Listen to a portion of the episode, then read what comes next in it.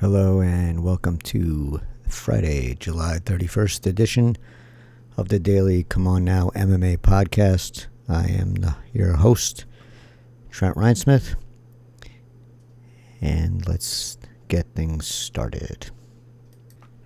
So, the UFC is back in Vegas this weekend at the Apex for a series of events, starting off with UFC on ESPN Plus 31. In the main event of that, we have Derek Brunson and Edmen Shahbazyan in a middleweight fight that pretty interesting. Uh, Brunson hasn't lost to anyone but the top middleweights in the UFC. Shahbazyan hasn't lost at all. So what we're looking at here is more or less a fight to get Shahbazyan into competing against maybe the top five if he wins, and Brunson trying to prevent becoming a gatekeeper in the middleweight division. Shahbazyan's 22, Brunson's 36. So it, it's it's a good fight um, at a good time but I don't know how Brunson's going to deal with this because his tendency to lead with his chin and get his, his body so far in front of his legs against the finisher never bodes well for him. Um, but this is, uh, you know, at 36 and being near the top of the division for a while, you don't want to be that guy that loses to a 22 year old upstart and then gets relegated to uh, gatekeeper status at that point. So maybe the stakes being what they are for Brunson can keep him from doing his uh, keep him from uh, attacking with so much aggression that he sets himself up for failure. So uh, it's going to be an interesting fight, to say the least. And my prediction is Shahbazyan by stoppage,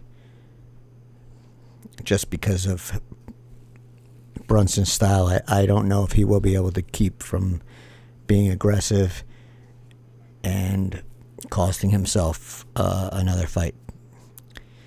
So we shall see about that. So, with the UFC returning to the Apex in Vegas, they have added some steps to the COVID 19 protocol. And I'm, I have to say, I'm happy with these additions.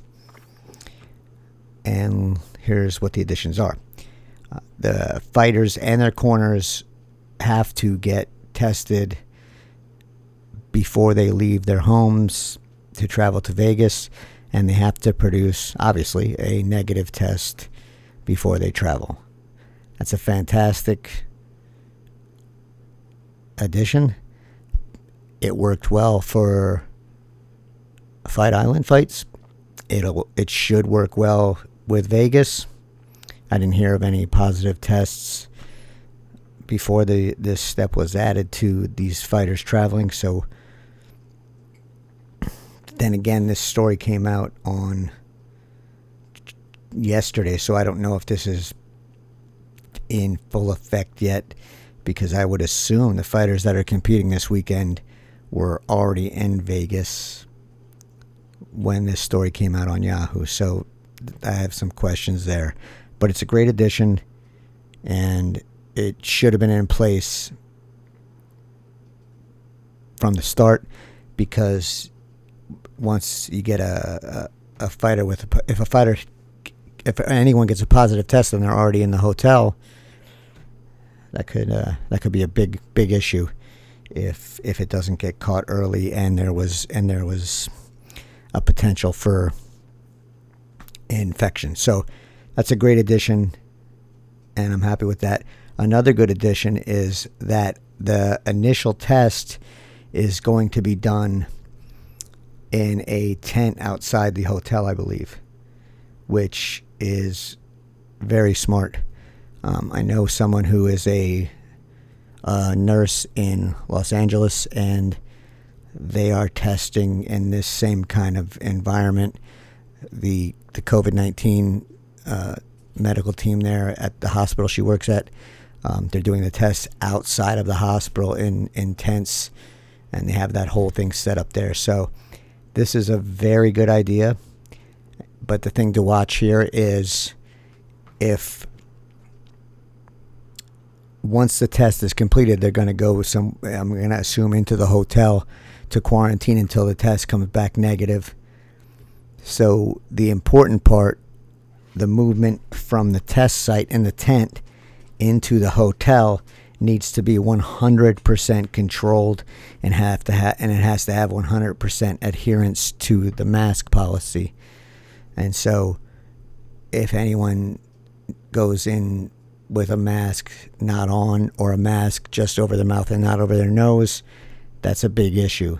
So that's something to keep an eye on there. But again, these are good, solid additions if they're adhered to and if they're re- regulated and 100%. One slip up and the whole thing could be just shot down the tubes. What I still don't like is that there is no follow up here again, uh, just like there was no follow up in and at, at, any at any UFC events so far, and that includes the Fight Island.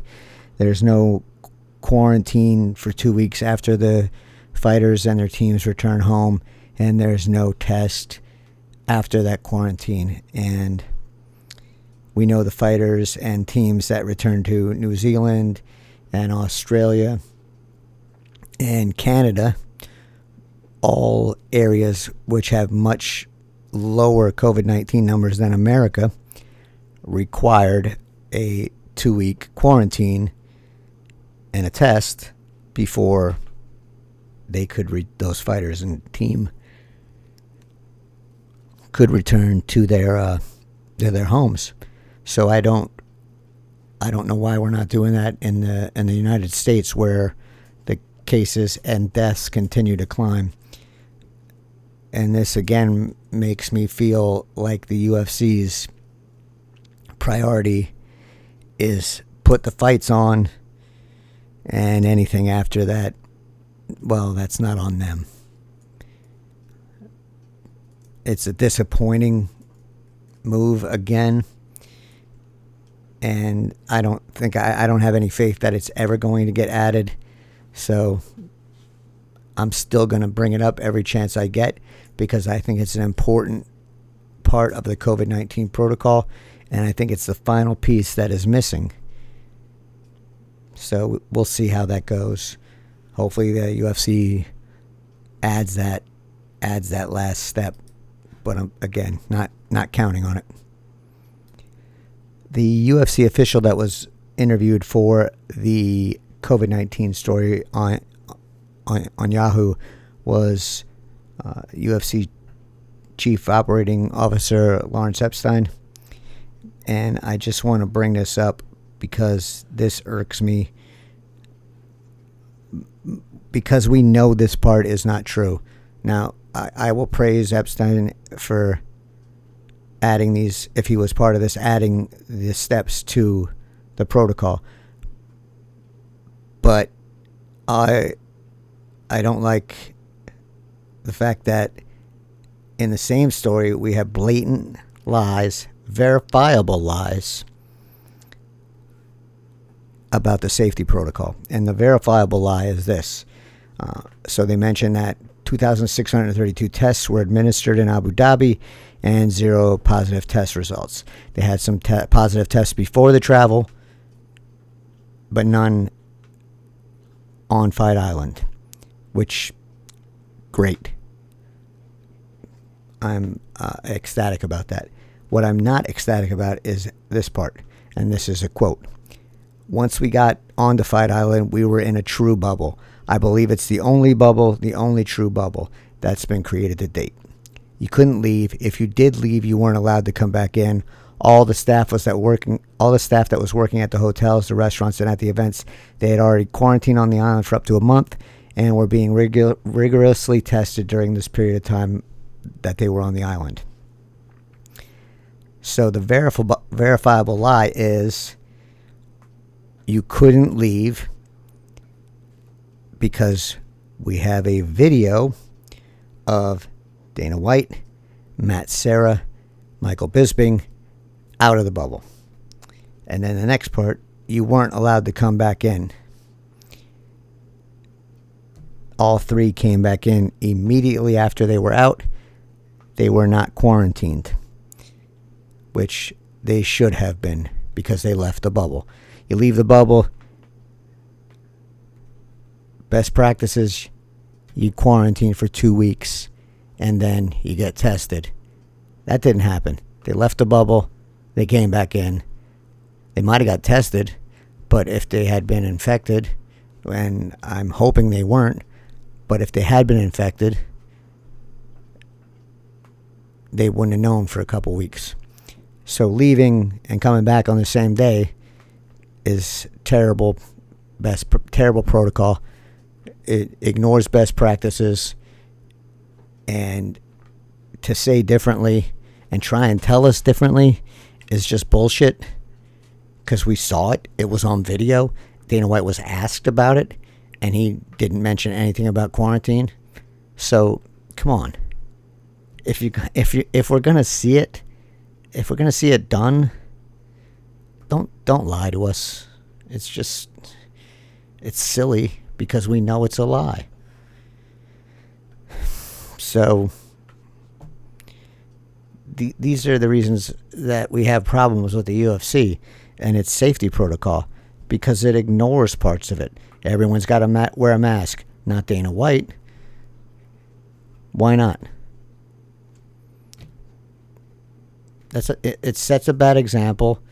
It ignores the protocol for one man just because he's hard headed. It's mind boggling. Mind boggling. All you have to do is wear a mask. It's not that hard. And if you can't, don't go to the events. Simple. So, anyway, we're getting lied to here by the COO, COO of the of the UFC. Okay, I just noticed something in these stories between Yahoo Sports and CNN that pertaining to the number of COVID 19 tests that were administered on Fight Island. So the Yahoo story from Kevin Iole says 2,632 tests administered in Abu Dhabi with zero positive test results. And that's not a quote, that's just a number from Iole's reporting. And then Dana White on CNN said, and this is a quote, zero to zero positives on the island, 12,500 tests, 100 athletes, four title fights. So it's a 10,000, almost a 10,000 test difference in reporting on the numbers there. And that is that's big. That's a big number to be off by. So I would really like to know which number it is. And hopefully that can get sorted out because that's a that's a giant difference between the number of tests. And this this next thing ties back to what Epstein said in his in his interview with Iole that about the bubble and and you couldn't leave and uh, if you did leave you couldn't get back in and so, in White's story to CNN, he says, One thing I can tell everybody this isn't going to work outside of a bubble. You've got to have the bubble. You have to put people in lockdown. People can't be sneaking out. People can't go home. You know, in Abu Dhabi, the people who work with the UFC, I haven't seen, they haven't seen their families in two months. Again, White himself and Matt Serra and Michael Bisping left the bubble. They had approval, but they still should have been quarantined.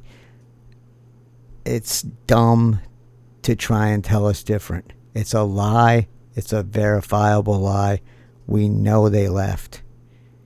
We also know that in at least in Florida that people left the hotel to train, to run, to work out, to eat. They left the uh, the bubble there. I don't know about Vegas. We'll have to pay attention to see how things work and see and watch the videos because no one's going to eh, the people that are there have not really been reporting to the extent that they probably should or could. And I understand why. I just don't like it. But so we'll have to watch from afar to see if that's adhered to. But White White saying this and then doing just the opposite is so ridiculous. Just so ridiculous. UFC 252 is fast approaching. It's going to be held on August 15th in at the UFC Apex in Vegas. And it's kind of concerning that there are only four official fights on the card so far. So in two weeks, you have a pay per view card coming up and four announced fights. And I said this before, and I will say it again, and it bothers me to no end. You want this sport to be a professional sport, yet the people that are organizing these fights, the people that are bragging that they're doing these fights to keep the fighters busy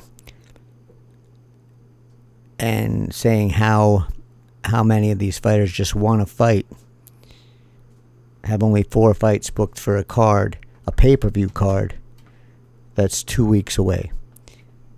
If all these fighters were allegedly knocking down the door to, to compete, then what's the problem of filling up a card and giving these fighters a real chance to have a camp?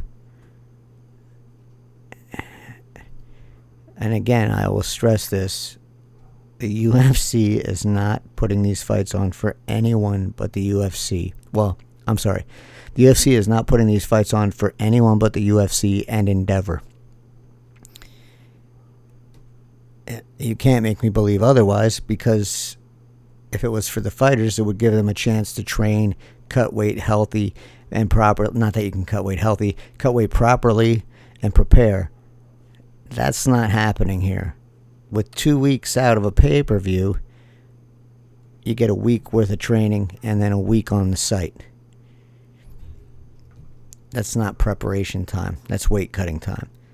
So you're going to have fighters, all they're doing, rolling into a pay per view, is cutting weight in their preparation. That's not professional.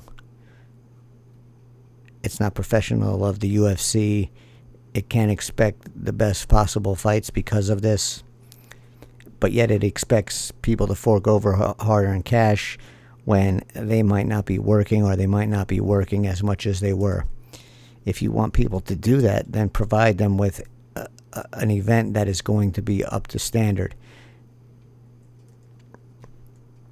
This is risking health and safety. So the UFC will brag that it's going above and beyond on its testing protocol Meanwhile, it's throwing fighters into a cage with uh, accelerated weight cutting and no chance to really train and prepare for these fights.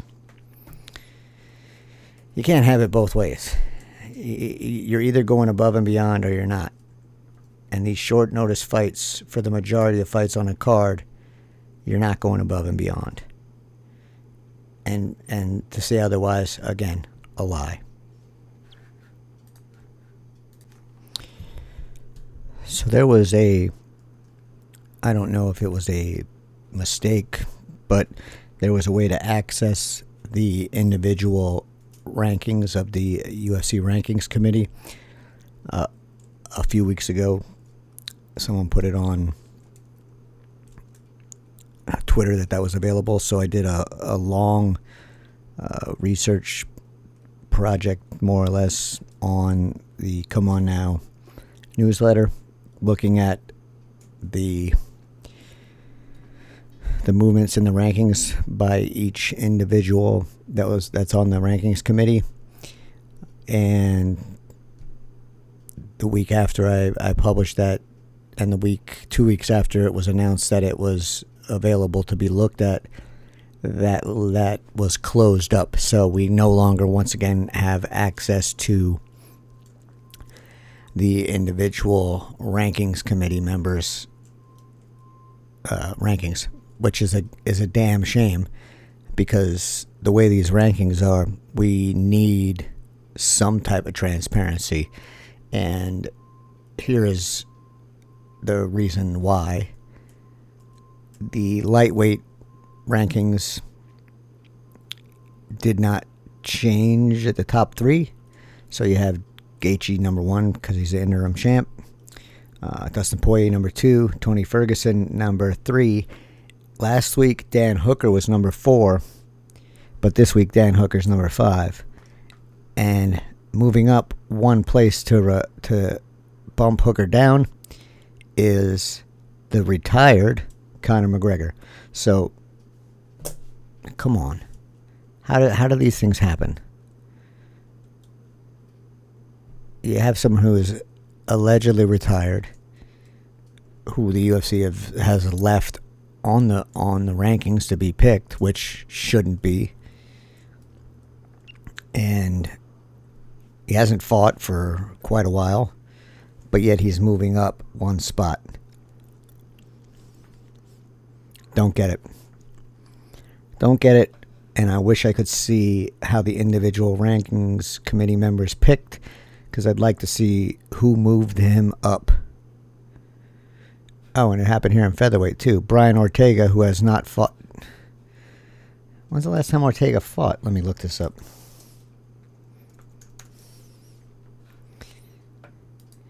Brian Ortega's last fight was in 2018 and he moved up one spot, pushing Zabit down one spot. I don't get this at all. We really need to have some transparency in these rankings. I don't get it. But